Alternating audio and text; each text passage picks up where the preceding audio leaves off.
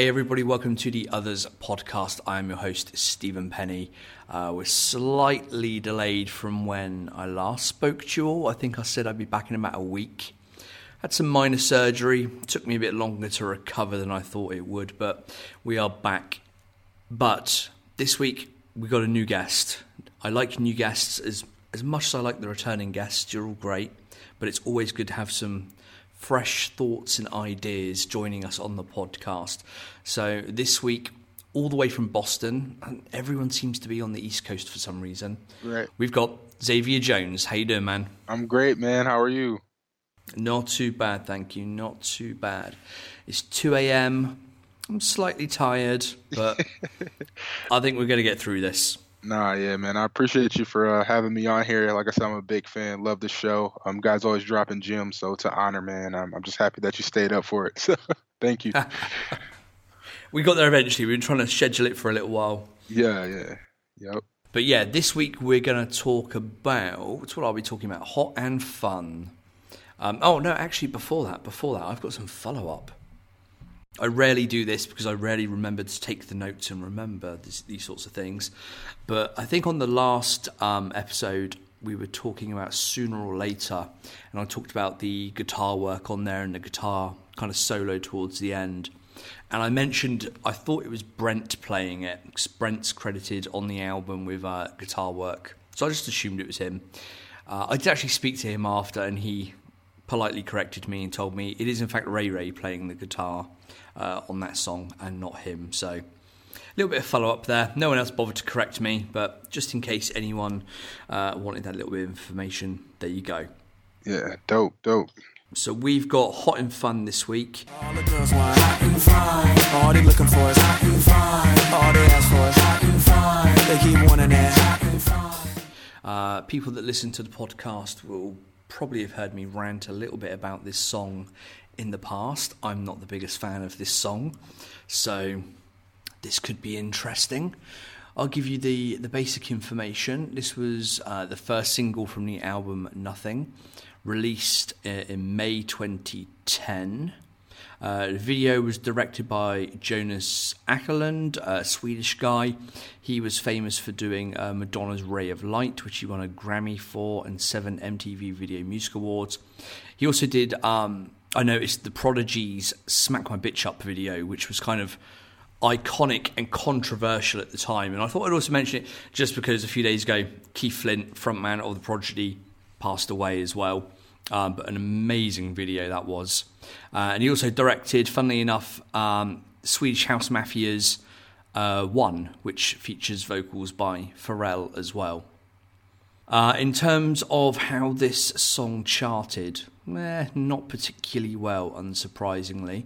Uh, in the US, it got to number 26 on the Hot Dance Club Songs chart. I have no idea what chart that is. 26. In the UK R&B chart, it hit 15. Belgium, uh, in the top 50, it got to number 23. 98 in the Canadian Hot 100. 88 in the Netherlands. Uh, oh, and in the UK, in fact, on the official chart single thing, it got to 49. So it did not perform particularly well as a single. Yeah, I'm not, and I'm not really sure with the whole uh, the U.S. Hot Dance Club uh, uh, record of top Billboard hits are. I know you always speak to the obscure U.S. Uh, categories, so that that's kind of kind of makes sense for this single.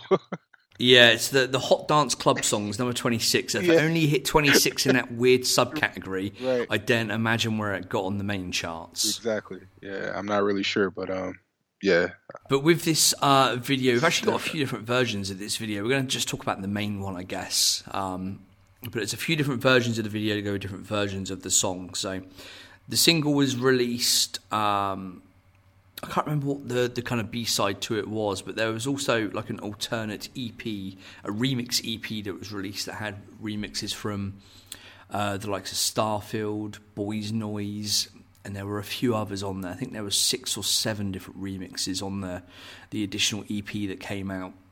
yeah, Uh, and that meant there were three other videos. So we've got the the main video that most people would have seen that we'll we'll kind of talk about. There was an alternate version to that. There was the Boys Noize remix video and then the Starsmith remix video as well. Uh, all of the other videos tended to use footage from live performances, so from festivals and uh, smaller kind of shows. Uh, but the main video, as mentioned, was directed by Jonas Åkerlund and is a bit of a, a, a mixed bag. I actually quite like the video in itself. I think there's lots of kind of interesting ideas and concepts mixed in there. Mm-hmm. The song I'm not so keen on. Obviously, we'll get to that. But yeah, from from the video perspective, there's a little kind of tinge of Mad Max to it with some of the the outfits and out being out in the desert and stuff like that. It's very 60s slash 70s influenced again in terms of some of the things that are being worn, the colours that are used. And I did also read somewhere in an interview, I can't remember if it was Pharrell or, or the director talking about it, but it was actually kind of quite influenced by uh, the Beatles' Yellow Submarine and Magical Mystery Tour videos. And again, that's kind of, I think, where you see some of the 60s and 70s influence. We've also got some mild native Indian cultural appropriation going on in there as well, which is uh, always interesting to see in these slightly older videos where it was kind of okay to do these things and maybe wouldn't fly quite so much these days. Yeah, for sure. Yeah, I, I picked up on those vibes too. Is it like uh bohemian uh themed, I guess? Is that the Yeah, some of the inspiration here? yeah, definitely. And we've got a very kind of loose concept of the guys driving their Rolls Royce through the desert, picking up attractive female hitchhikers, and that kind of culminating in one big party around a bonfire at the end of the, the video. So th- there's not much to it in that sense. There's no kind of real story to the, the video in itself. Um, but like I said, there's there's lots of little kind of parts to it that I I quite like, especially the kind of art collaboration that they've done with uh, Friends with You, who are like an art collective. I think in some places it does say that the artwork was done by uh, KAWS. Yeah. I know KAWS has done art work or has done a previous collaborations with Friends with You, but I don't know if this this is actually KAWS that has done this artwork on the the Rolls Royce and also some of the animation and lettering and stuff we see kind of throughout the video. If anyone out there does know if that was definitely KAWS or definitely wasn't, then please do get in touch. Yeah, I'm not 100% sure myself, but I did check out their website and um the the kind of piece that the the whole car is wrapped in is called Magical Explosion. So it was a piece that they said was commissioned by NERD, and I'm not sure if KAWS would have had something to do with it, but it's definitely kind of similar to his style. But uh, they use that kind of for uh, a lot of uh, promotional pieces and for a stage setup during uh, this kind of uh, initial tour for this album. So uh, if you look at some of the sets or even like uh, um, the car wrapped, those things, things of that nature, they definitely use the artwork quite a bit, and you could kind of see the animation throughout the video. So again, I'm not sure if that's something KAWS had a hand in, but um, definitely was done by uh, Friends with You for sure. Yeah, because I was looking for kind of little little hints that you know KAWS was involved, um, Yeah, and I couldn't really sort of see anything. yeah, Um, it it is kind of in that general style, but then I think if you look at a lot of the the Friends with You stuff, it's they're kind of quite similar anyway. in- Yeah. in, certain aspects. Um, so yeah, I'd be interested to to know who actually was involved in in designing this and creating a lot of this. So yeah, if anyone out there has any definitive answers, then please do let us know. Yeah, yeah, for sure. So, what do you think of the the video overall? Were there any parts that kind of stand out to you, or uh, do you generally like it, or generally dislike it? Yeah, man, I I wasn't a big fan of this song originally. Um, the album is pretty good though. It's a few songs that I love, but um, this song was never one of my favorites. Um, looking back at the video though, I think uh, the highlight kind of was the car, the Rolls Royce being being wrapped in a sick pattern. Um, I think it was pretty cool that they did a custom kind of emblem on the front of the car as well with the NERD kind of uh, logo uh, going on. So for me, that was kind of the highlight. But um, pretty uh, basic concept in, in video, not much to it. Yeah, I, I, I'd concur with that. As I say, there's not much of a of a story or a or a narrative to it that you would sometimes expect to see in a video like this. But I think that kind of almost ties in with the the album as a whole. Um, I think the whole album end to end was it wasn't poor the whole way through, but it was probably the, the, the weakest of all of their albums. And I think, as we've talked about on the podcast before, um, you know, uh, just over a year ago when they were at Complex Con, I think it was, you know, they talked about how they actually didn't like the album themselves, bar a few of the tracks on there, and how they weren't actually that keen on working on it. And I, I think, you know, there's, there's obviously some effort put into this video, but it certainly lacks in certain areas. Um, and I think that that's kind of representative of the album as a whole. Yeah, yeah, I could definitely agree with that um, about the album as a whole. Um, but um, yeah, video was super, super kind of basic. I mean, seen some random uh, product placement like you you call out a lot. you had the Beats by Dre in there, but uh, other than that, man, it wasn't much to it. I was gonna say, yeah, this is probably one of the. This is, I think, the first video where we don't see any uh, BBC branding, BBC or ice cream branding at all. There's no uh, clothing we see. We don't see any kind of uh, imagery or logos anywhere, which we would normally kind of see dotted around. We do literally see the the Beats by Dre um, on a few of the women kind of in the the kind of band or group that they've got kind of playing towards the end of the video.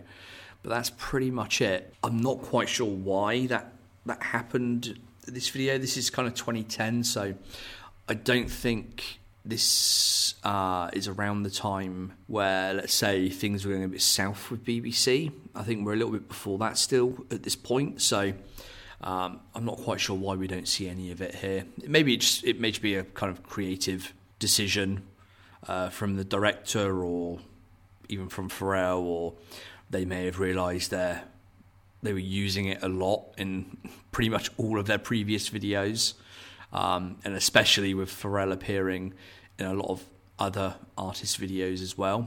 Maybe they just thought it was overkill. and They wanted to try something a bit different. I don't know, but yeah, no BBC, no ice cream, just the uh, the standard Beats by Dre product placement that we're we're used to seeing in pretty much every music video around. Yeah, yeah, exactly.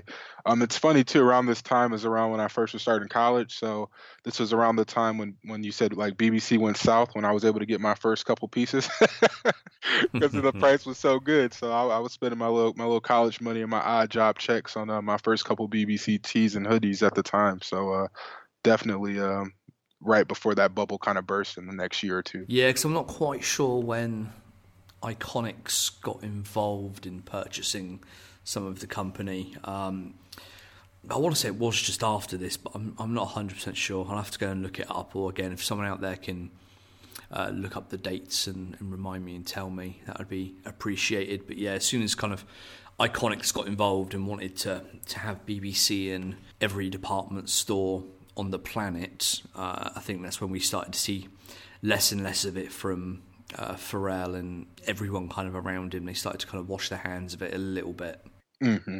Yep, I agree. I totally agree. And so, in terms of this song, um, I think I've been quite vocal in the past in saying I really don't like this song. There's one main reason why I don't like this song, and that is the the, the special guest appearance of of one Nelly Furtado. Yeah, yeah, I agree with that as well. but I, have got to say, so this I, I say that I don't like this song.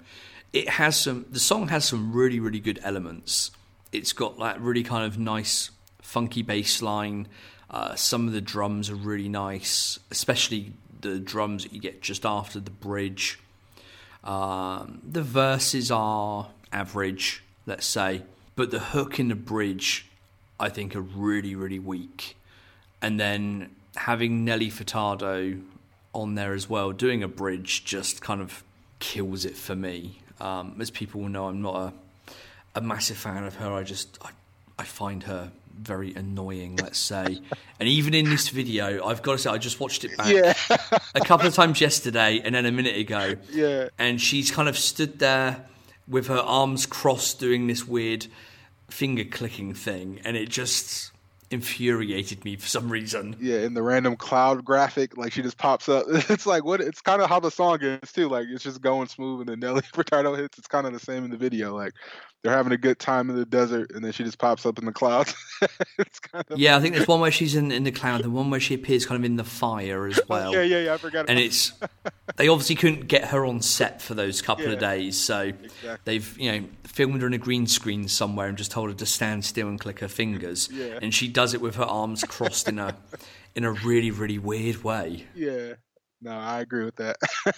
and it's uh, I, I guess this was kind of around the time when she was still uh, popular. Let's say she was still you know doing stuff with Timbaland and and people like that. So I guess when you need an you know when you need somebody on a bridge or on a chorus or something, and you kind of look around, you look at who's kind of popular at that time or who's working with who, and they've decided to pick her for that song for whatever reason. But yeah, I'm really not a fan, and and I think that as I say, I think the the hook in the bridge are really they're just weak anyway.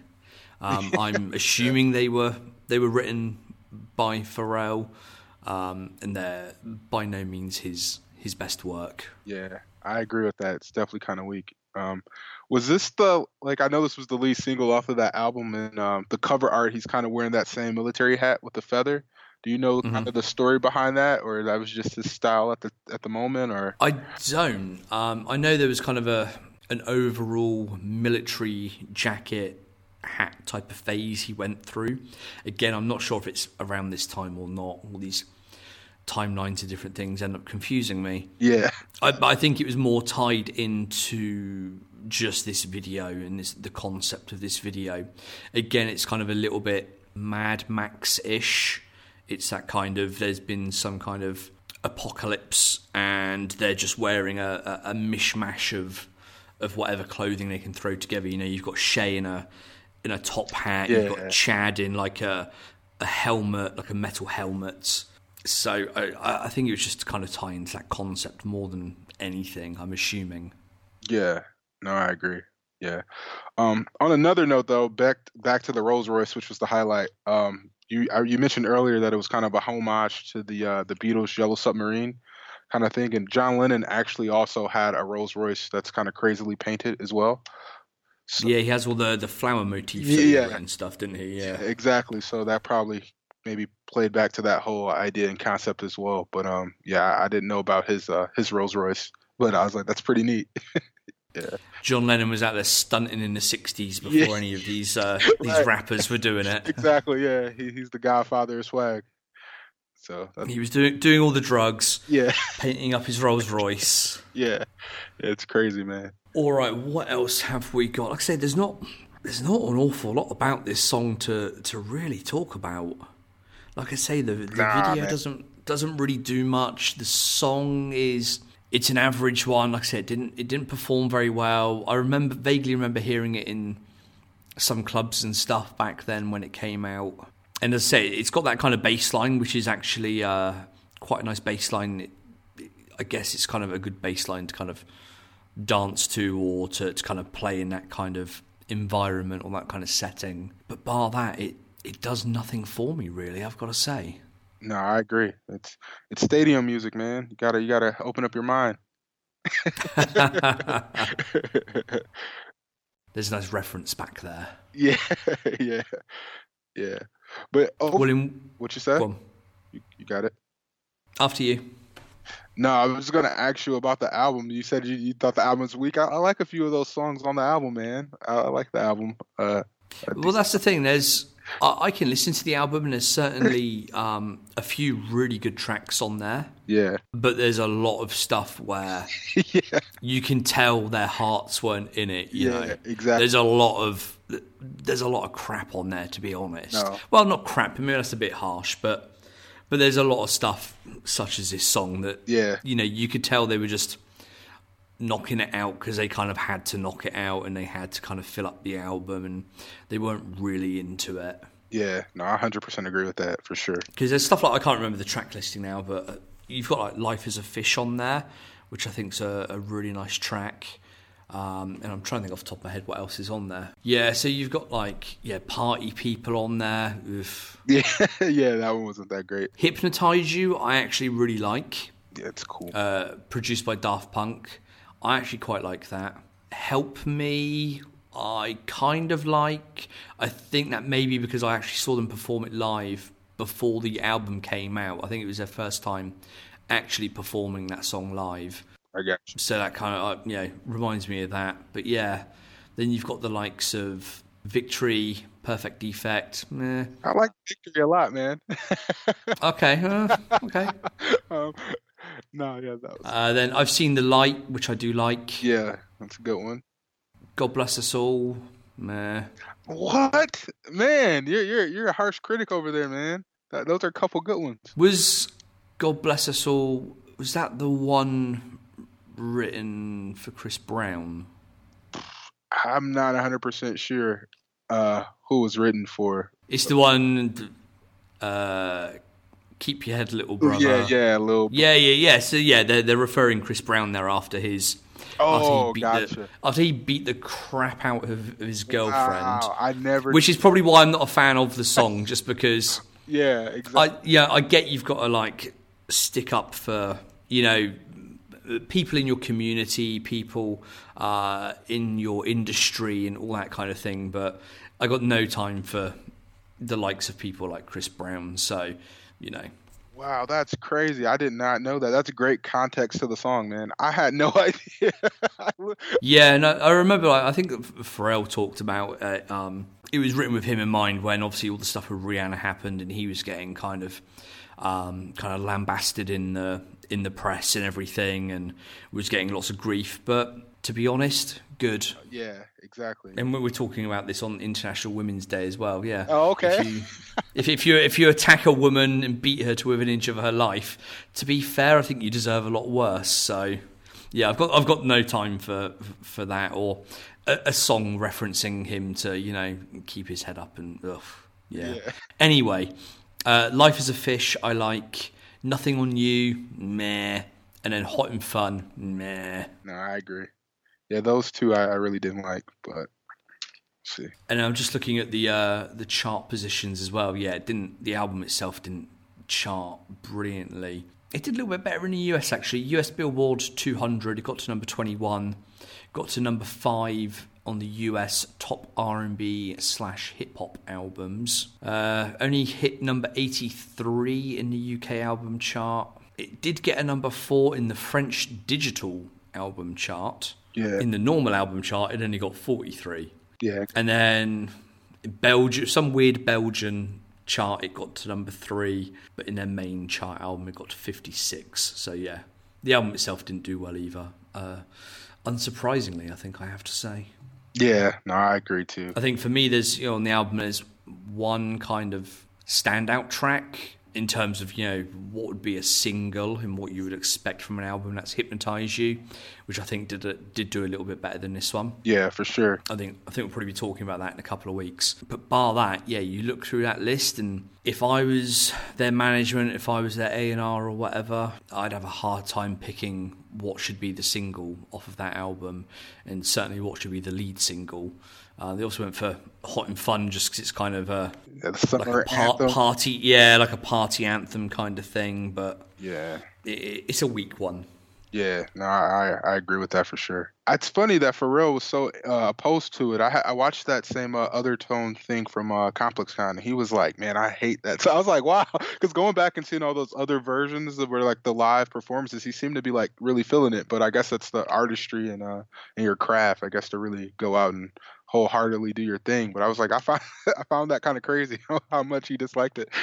Yeah, it's weird because I've seen a few of the like live performances when they were like kind of promoting the album, and in some of them, yeah, they get into them. I think a lot of it depends on the crowd, crowd, and yeah. who they're doing the performance for. Because I know there are a lot of a lot of sponsored performances at around that time as well, which I know Pharrell wasn't overly keen on. So yeah, there, there were a lot of kind of good performances, but I have seen a lot of kind of lackluster performances of a lot of those songs as well. Gotcha. I gotcha. And I uh, and I know, as you say, yeah, Pharrell wasn't keen on it. I think Shay was even more vocal during that interview uh, in terms of you know how much he disliked being involved in it and recording it and having anything to do with it. Yeah, man. The verses were kind of weak, man. Shay's verse was like ah, but Yeah. no, it's good though. All right, so let's um let's give this our little rating and then we can we can move on. If you give me an out of 10 for the song and then for the video, what would you give me? I'll give you maybe a three out of ten for the song, and uh, the the wrapped Rolls Royce was sick to me, so maybe a f- five. But that kind of saved saved the video. But um, I mean, yeah, it was pretty rough, man. The, the, both the song and video weren't that that appealing to me. But um, yeah, I'll give it a, a three and a and a five. Yeah, I I'm close with you. I, I think I'd give the song a 3. Yeah. As I say there's there's some nice key elements to it, but it just they don't do anything with it. Yeah. And I think Nelly Furtado takes off about five points immediately. For the video, yeah, it, it's going to be like a three or or a four, I guess. Yeah. Again, like you said, the car is nice. There's some interesting concepts in terms of the the artwork and stuff that they've got going on. Bar that, yeah, there's nothing else really to it, is there? Nah, man, nothing at all. It's super bare boned, and I don't know. The party at the bonfire is kind of the highlight, which was I don't know, kind of random. I don't, Yeah. I don't know. I think this is our lowest scored song we've uh, we've talked about so far. wow, wow, right. I'm a part of history, man. I'm, I'm happy. and I, I, I've got a feeling it probably will remain that way for quite some time. okay, cool. At least if I have anything to do with it, it will. cool, man. I'm happy to be a part of it, man. Breaking history. All right, so let's get on to some other um, bits and pieces.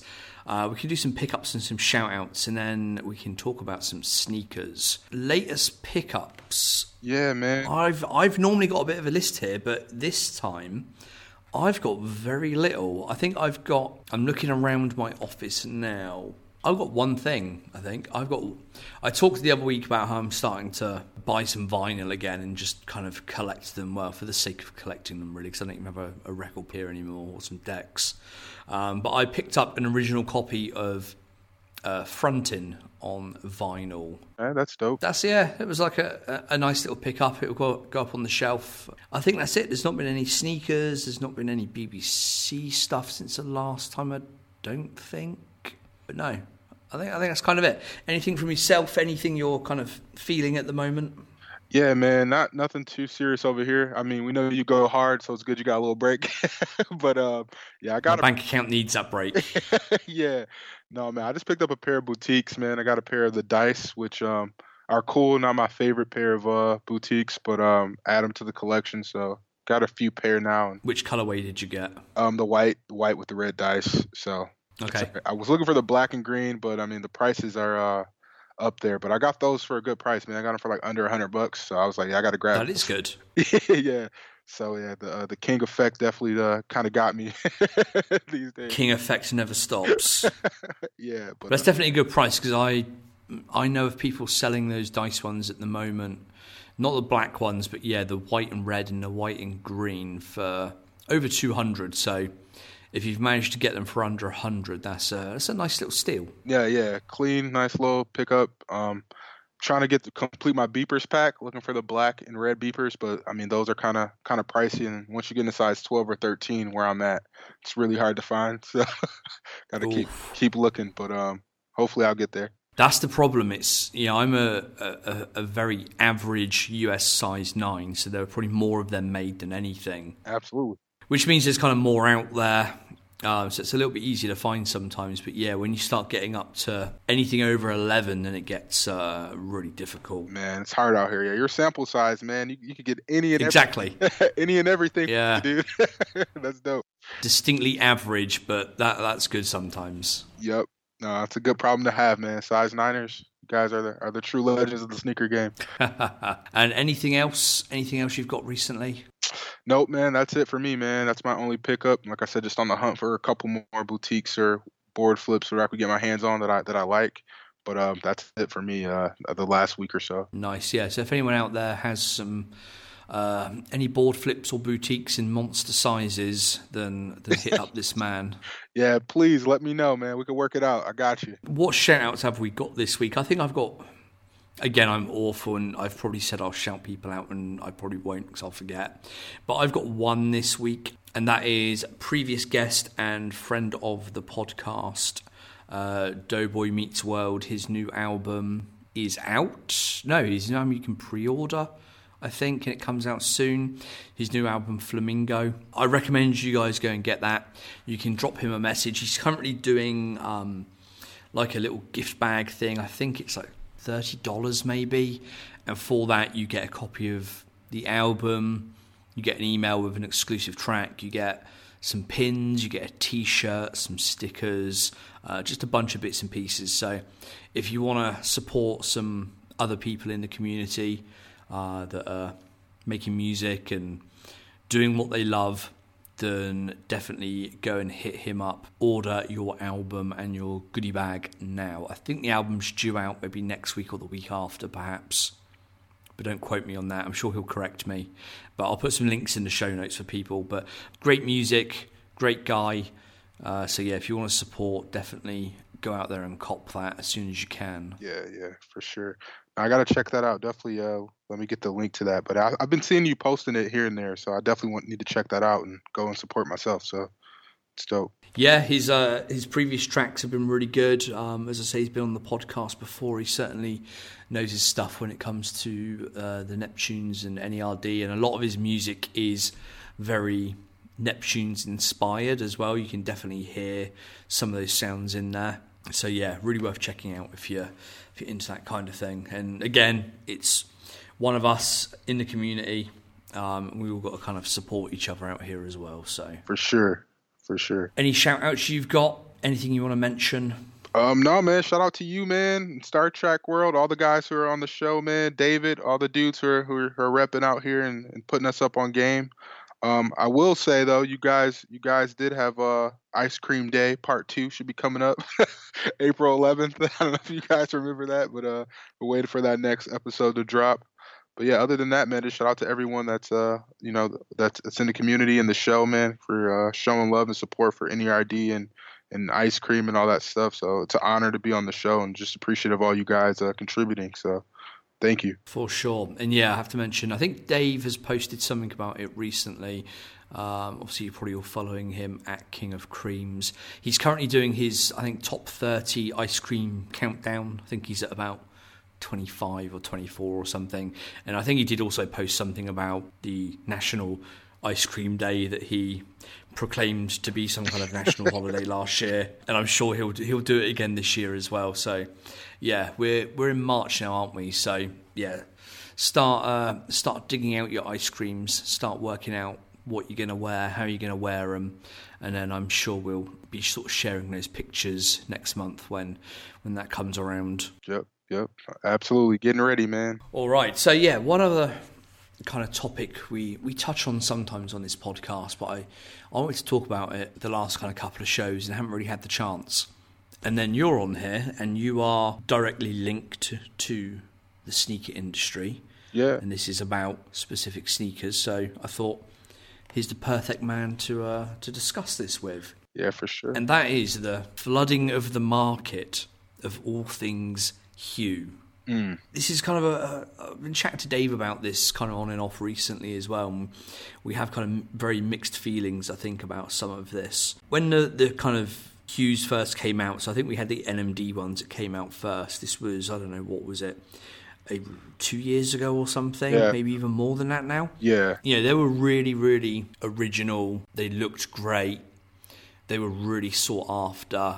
They were put out in fairly limited quantities as well. And they were reselling for silly money, and even the original kind of few packs still are reselling for, for silly money at times. Yep. Uh, I see them kind of crop up quite regularly, and they still command you know way more than the uh, the retail price. Mm-hmm. But as time has kind of progressed, obviously Adidas have kind of seen this popularity, and I think, as with any kind of commercial product that is selling well and has a lot of hype around it, especially when it's owned by a, a huge kind of corporation like Adidas, they've decided to kind of roll out more and more variants uh, with a faster pace of release and you know more quantities of them as well, so you know, everyone can kind of get their hands on them. Which, to be honest, is fair enough. I'm while I love the kind of limited edition stuff, when it comes to really cool sneakers, yeah, I want everybody that wants to try and get a pair to be able to get a pair. I don't want people having to queue up overnight or at stupid o'clock in the morning or sit there like me with, you know, five different devices refreshing pages and sitting in those fucking stupid waiting rooms that Adidas kind of puts you in while it tries to work out if you're a, a bot or not. Yeah. Yeah, I want everyone to be able to get a pair. But the problem we've got to now, I'm seeing, is at least with the, especially the NMDs, because of the higher price point, is even the more limited ones, so like the BBC ones recently, mm-hmm. they're just not selling. Yeah. They're like, they're, they're getting left over in the stores. We saw the last pack with the, they weren't part of the no, they were. Yeah, they're like part of the Solar Hu pack with the the four different kind of colorways. They were originally called the Africa pack. Yeah. And it was the Solar Hu pack, I think they were called. You know, we've seen them discounted to less than half price at retailers. And now, you know, even Adidas, I think, on their web store, kind of dropped the price on them for for a while as, as well, around sort of December time. And at that point, with these, there's a couple of pairs I really liked, but at kind of for me 280 euros over here, so about 250 dollars. Yeah. I was like, nah, I'm out.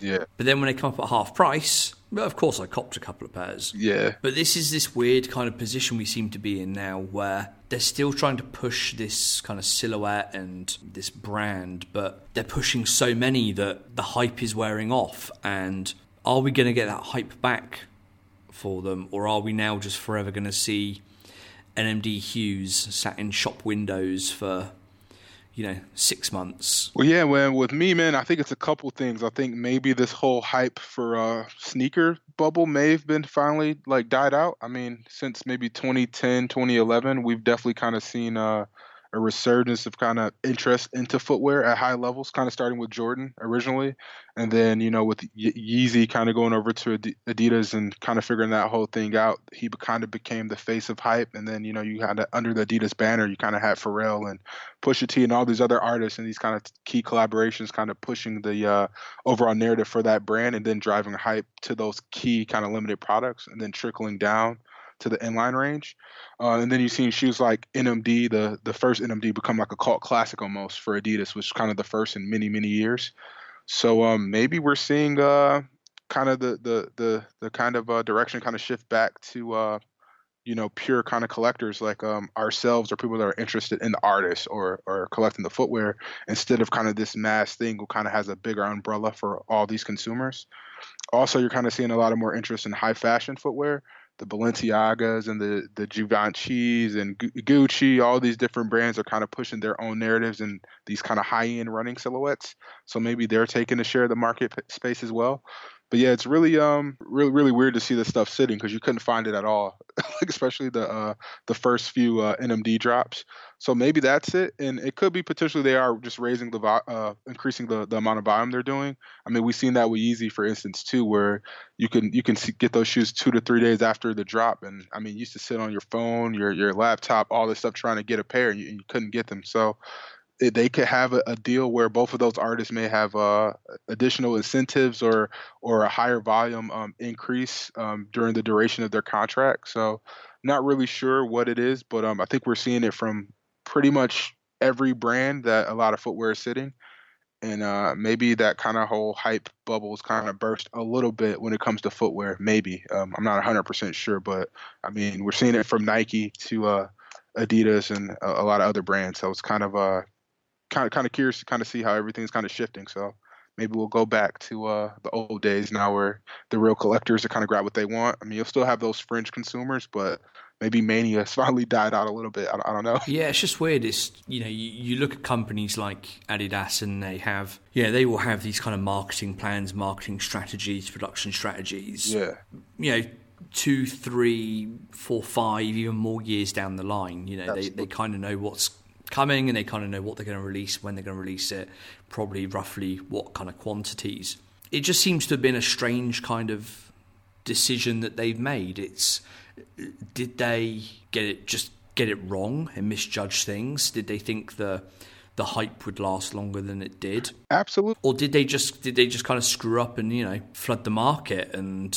I, I think it's a little bit of both, but I think they definitely probably thought the hype would last a little bit longer. I mean, if you look post 2014 with Boost and how that became this whole phenomenon when prior with Energy Boost, the first couple um, shoes in, the first Ultra Boost, you could find those things regularly at retailers.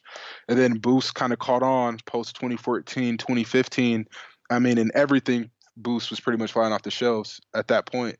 And we've definitely seen that slow down from uh, from all aspects, even with the Ultra Boost. So maybe maybe that is it. And like you said, we're you're always on a on a on a year and a half to two year calendar at the earliest. So you, you got to think this was set into motion. I mean, in 2017, and that was literally peak kind of boost fever at the time. So uh, maybe it was just overproducing. I, am not really sure, but um, it's definitely kind of a weird space in, in footwear right now because everyone's trying to kind of uh, counteract what's happening uh, in the industry. And like I said, from all brands, it's it's it's no real like uh, product or, or asset that's really kind of killing it. I, I, mean, aside maybe from Yeezy, and we've seen a slowdown in product from him as well um, as far as selling out, and and definitely those uh, numbers are or not numbers, but uh, um, the the the uh, the the um, what's it the resale value definitely plummet over the last six to twelve months. So um, yeah, maybe it's I'm not really sure what's driving all of that at the moment. Yeah, you mentioned the uh, like the Yeezys there again. Like over here, over here in Finland, we get like really limited stock of the Yeezys, the, yeah. the NMDs, all these kinds of things. Yeah, and the two stores here that have uh, the Adidas contracts to, to do Yeezys, they always do raffles. Yeah. And normally, what will happen is they'll do the raffle. You have to go in store to do it. People queue to go do the raffle a lot, lot of the time. They then have to come in. Obviously, if you win the raffle, you then come and pick your shoe up on a certain day, and that's it. And normally, you know, back in the day, I say back in the day, it's a couple of years ago. Yeah. Uh, yeah, a couple of years back, that would be it you do the raffle, people would come and get them no matter what, they'd all be gone. You'd then see all of them being resold at ridiculous prices. But now, what we're seeing even here in a really small kind of market, which is, and this, you know, is hipster central here. It's, you know, the kids love all the uh, Yeezy stuff and things like that, all the hype stuff over here. We're seeing there isn't as much uptake on the raffle, and then there's a lot more people that do not come and collect them when they do win the raffle.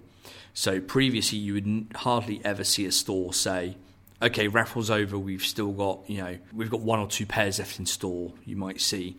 Now it's okay. Raffle's over. Actually, we've got this size, this size, this size, this size, this size, and this size in store because people didn't come and collect them. People didn't want them or whatever because they're either not cool or they know they're not going to get the resale value on them or you know why, whatever it is there they would normally get them yeah, yeah, that, and then I think kind of the the surges of kind of these kind of resale kind of uh, platforms like Goat and StockX and all these companies, because now they're setting the value for you. So it's no longer like you know we think it's at this price point. I'm gonna you know try my luck on an eBay or or whatever where I sell my sneakers. Now it's like they're literally using like StockX and Goat as like an almanac for pricing.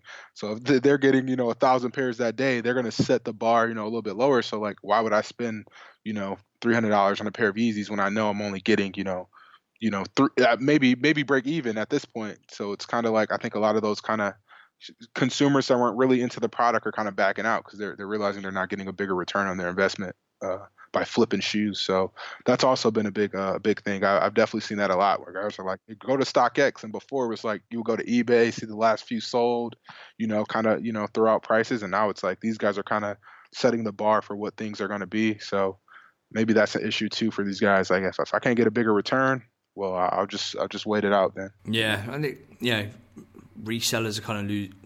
Well, not that I want resellers to kind of win, but obviously they're not buying them because they can't get that value. But then also, you know, people like myself that just generally have an interest in sneakers and collect them. I'm put off buying them just because of the the sheer number yeah uh, you know being kind of pumped out and the price point so as i say over here, I paid 280 euros for a, a pair of the Hu NMDs. If they're releasing four of those at a go, and they're releasing them, we've seen recently, you know, in two month spaces, you know, you get four pairs come out, two to three months later, you get another four pairs come out. It's just, it makes it unobtainable because just, you know, I, you can't pay a thousand euros for you know every pair of shoes every couple of months. Like, well, in, in theory you can, but like I know my girlfriend would beat me with a frying pan Yeah. if I, you know, if I did that every couple of months. Yeah. No, it definitely it's just not. seems- It's just not feasible. Yeah, it seems less special too. Like if you think again, like prior it was like you got three to four colorways, you know, and that would last you the whole year. And then you they maybe take two years off before you get another another edition of that or a completely new silhouette. So it's like now I think everything's so fast. I think also with social media too, consumers, well, not con- all consumers, but a lot of the younger guys are just trying to consume, consume, consume. So the brands are like, well, let's just keep pumping a new newness, you know, every other every other week. It seems like, you know, with uh, Nike and and and Adidas, you know, it's always a new product or a new hue. You know, so it's pretty uh, crazy to kind of see that. But um, yeah, man, I'm not really sure. It's an interesting time for sure, man, in the in the sneaker industry. And I can kind of see um, a lot of people kind of mentioned to me about the, the tennis shoes because I think I've got about I don't know 20, 25 pairs of them now. Yeah. Some stupid number. Yeah, that's crazy. But the, the tennis shoes I can kind of understand a little bit more because I know when they were first coming out, I spoke to somebody who was kind of affiliated with Adidas, and you know they were telling me that this is actually a, a, a really long term plan from Adidas. They want to make the tennis shoe a standard silhouette. You know, they want to make it like you think of Adidas, you actually think of a, a Stan Smith, a shell toe, and you know a tennis shoe is in there as well. You always think of a tennis shoe when you think of Adidas, or if someone says a tennis shoe, you know what it is, you know what that shape looks like. So I can kind of see why they do it. Uh, again, there's a lot of bloody colours in terms of the um, the tennis shoes, but they there's more purpose behind the amount that they're pumping out because they really want to appeal to every single person they possibly can, every demographic, every age, every location, everything. And like I say, you know, I own a stupid amount of them in most of the colorways. I think you know, I just got my kid a pair of the kids only colorway as well that they've they've put out. Um, you've got the women's only colorways. You've got European exclusives. You've got JD Sports exclusive ones and all sorts. But again, I can kind of see that from a marketing perspective. If you're really trying to make it a a staple of the kind of overall brand, and again, the price point. Uh, what are they? About hundred dollars, hundred and twenty euros. I think I pay it's not too obscene for a shoe like that and you know they are mad comfy as well i do love them but yeah when we start talking about the the nmds and we talk about that price point and kind of what's driving all of that it's um it's very strange Yeah. My question to you though, which I kind of argue with marketing quite a bit, uh, with you know, usually with those guys on things like, I don't know if you can make a a shoe a standard kind of like you know if you look at like a Stan Smith or Air Force One, those kind of thing without sport. Like I feel like those things were so heavily rooted in like the highest level of sport that it kind of transcended generation. I feel like you know we're still this is fairly new. Like we we haven't seen uh basically artist collaboration kind of last you know more than 10 plus years. I guess Pharrell and Ice Cream BBC a little bit. That's kind of one of the earlier stages, or Reebok with S. Dot Carter. But um, post that, I mean, every shoe up until that point was kind of you know an athlete kind of pushing that agenda, whether that was Jordan or Air Force One or even a Stan Smith.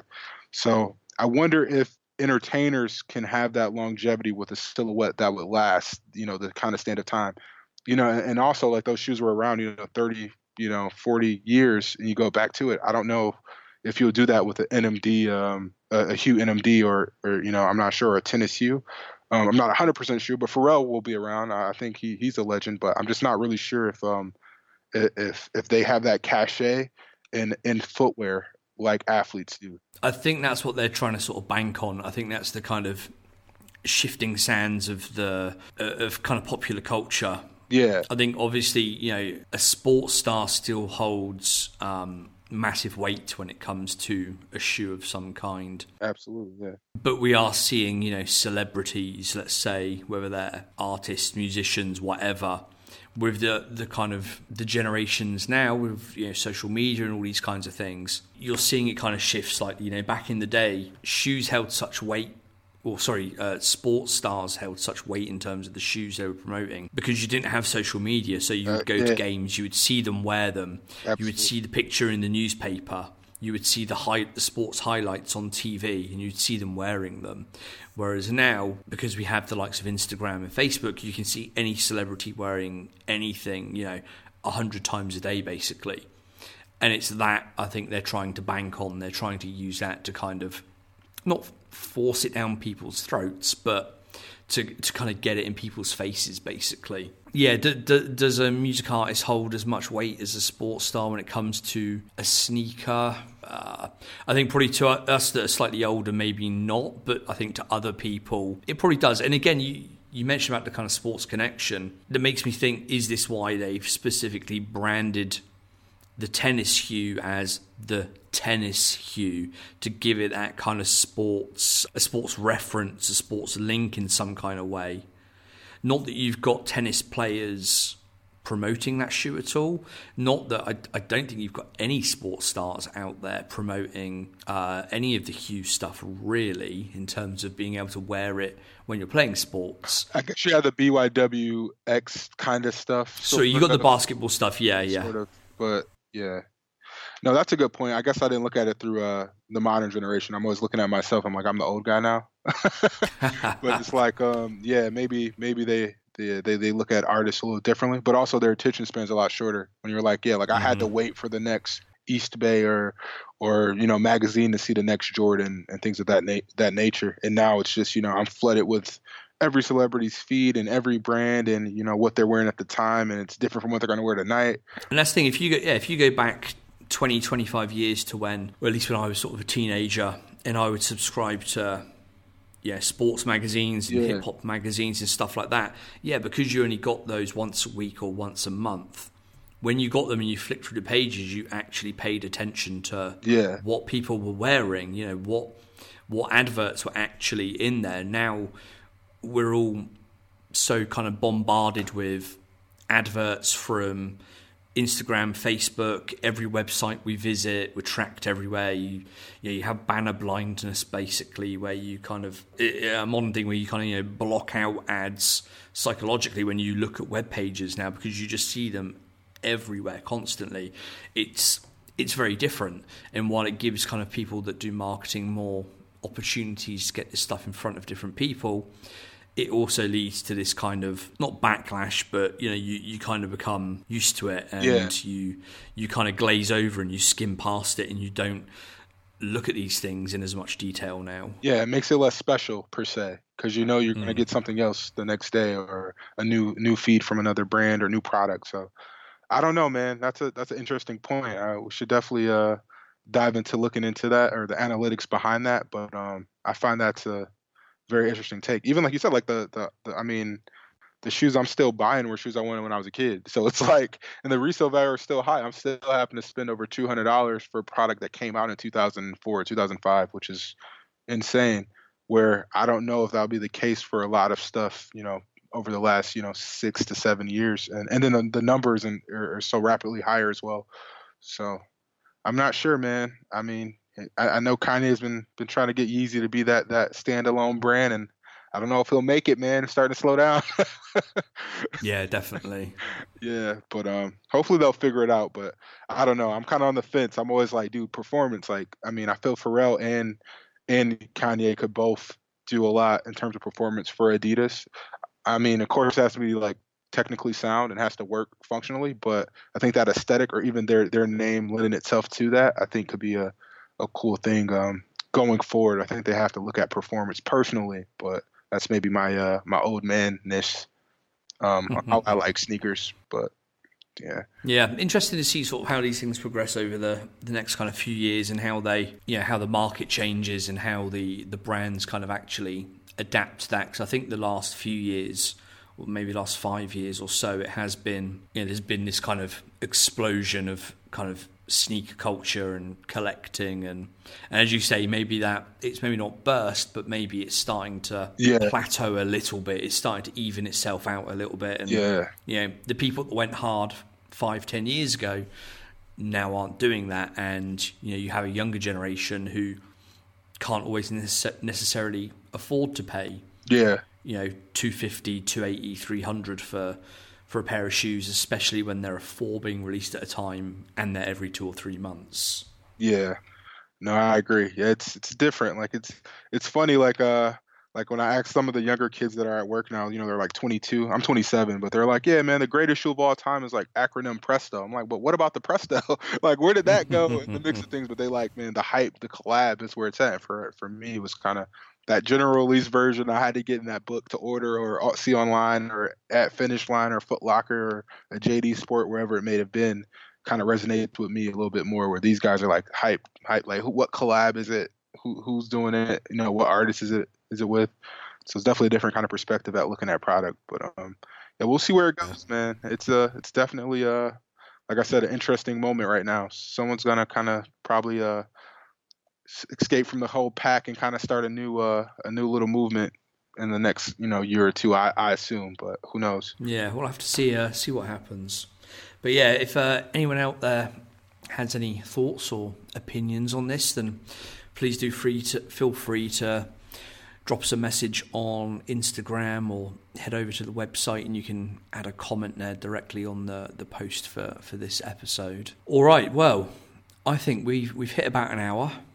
Yeah, yeah. We've got some good conversation in there. So I think it's and it is ten past three in the morning here. Yeah. So I think I think it's maybe time to start wrapping things up. Absolutely, man. You need to get some rest, man. yeah. Sure. Well, thank God it's the weekend. Yeah, absolutely. All right. Well, we'll leave it there then. So, as I just mentioned, if you want the the episode, if you want to stream it, if you want the show notes, if you want to leave a comment, you can head over to the website, which is theotherz.net. Obviously, others with a Z. You can find uh, Instagram and Facebook and all that at Otherz Podcast. You can find me at Steve R Penny. And where can people find you? Yeah, man, I'm on Instagram, just Xavier Jones uh, underscore XCI. Yeah, just hit me up, man. Um, like I said, big fan of the show and uh, the community and everything that's going on. So yeah, feel free to to reach out and hit me up or check out what I'm doing. I don't post a whole lot, but try to try to do a little bit more posting here and there. But yeah, come check me out. Good stuff. All right, well that's it for this week, everyone. Thank you for listening, and we'll speak to you soon. Bye bye. Peace. Uh-huh. Cue me, dog.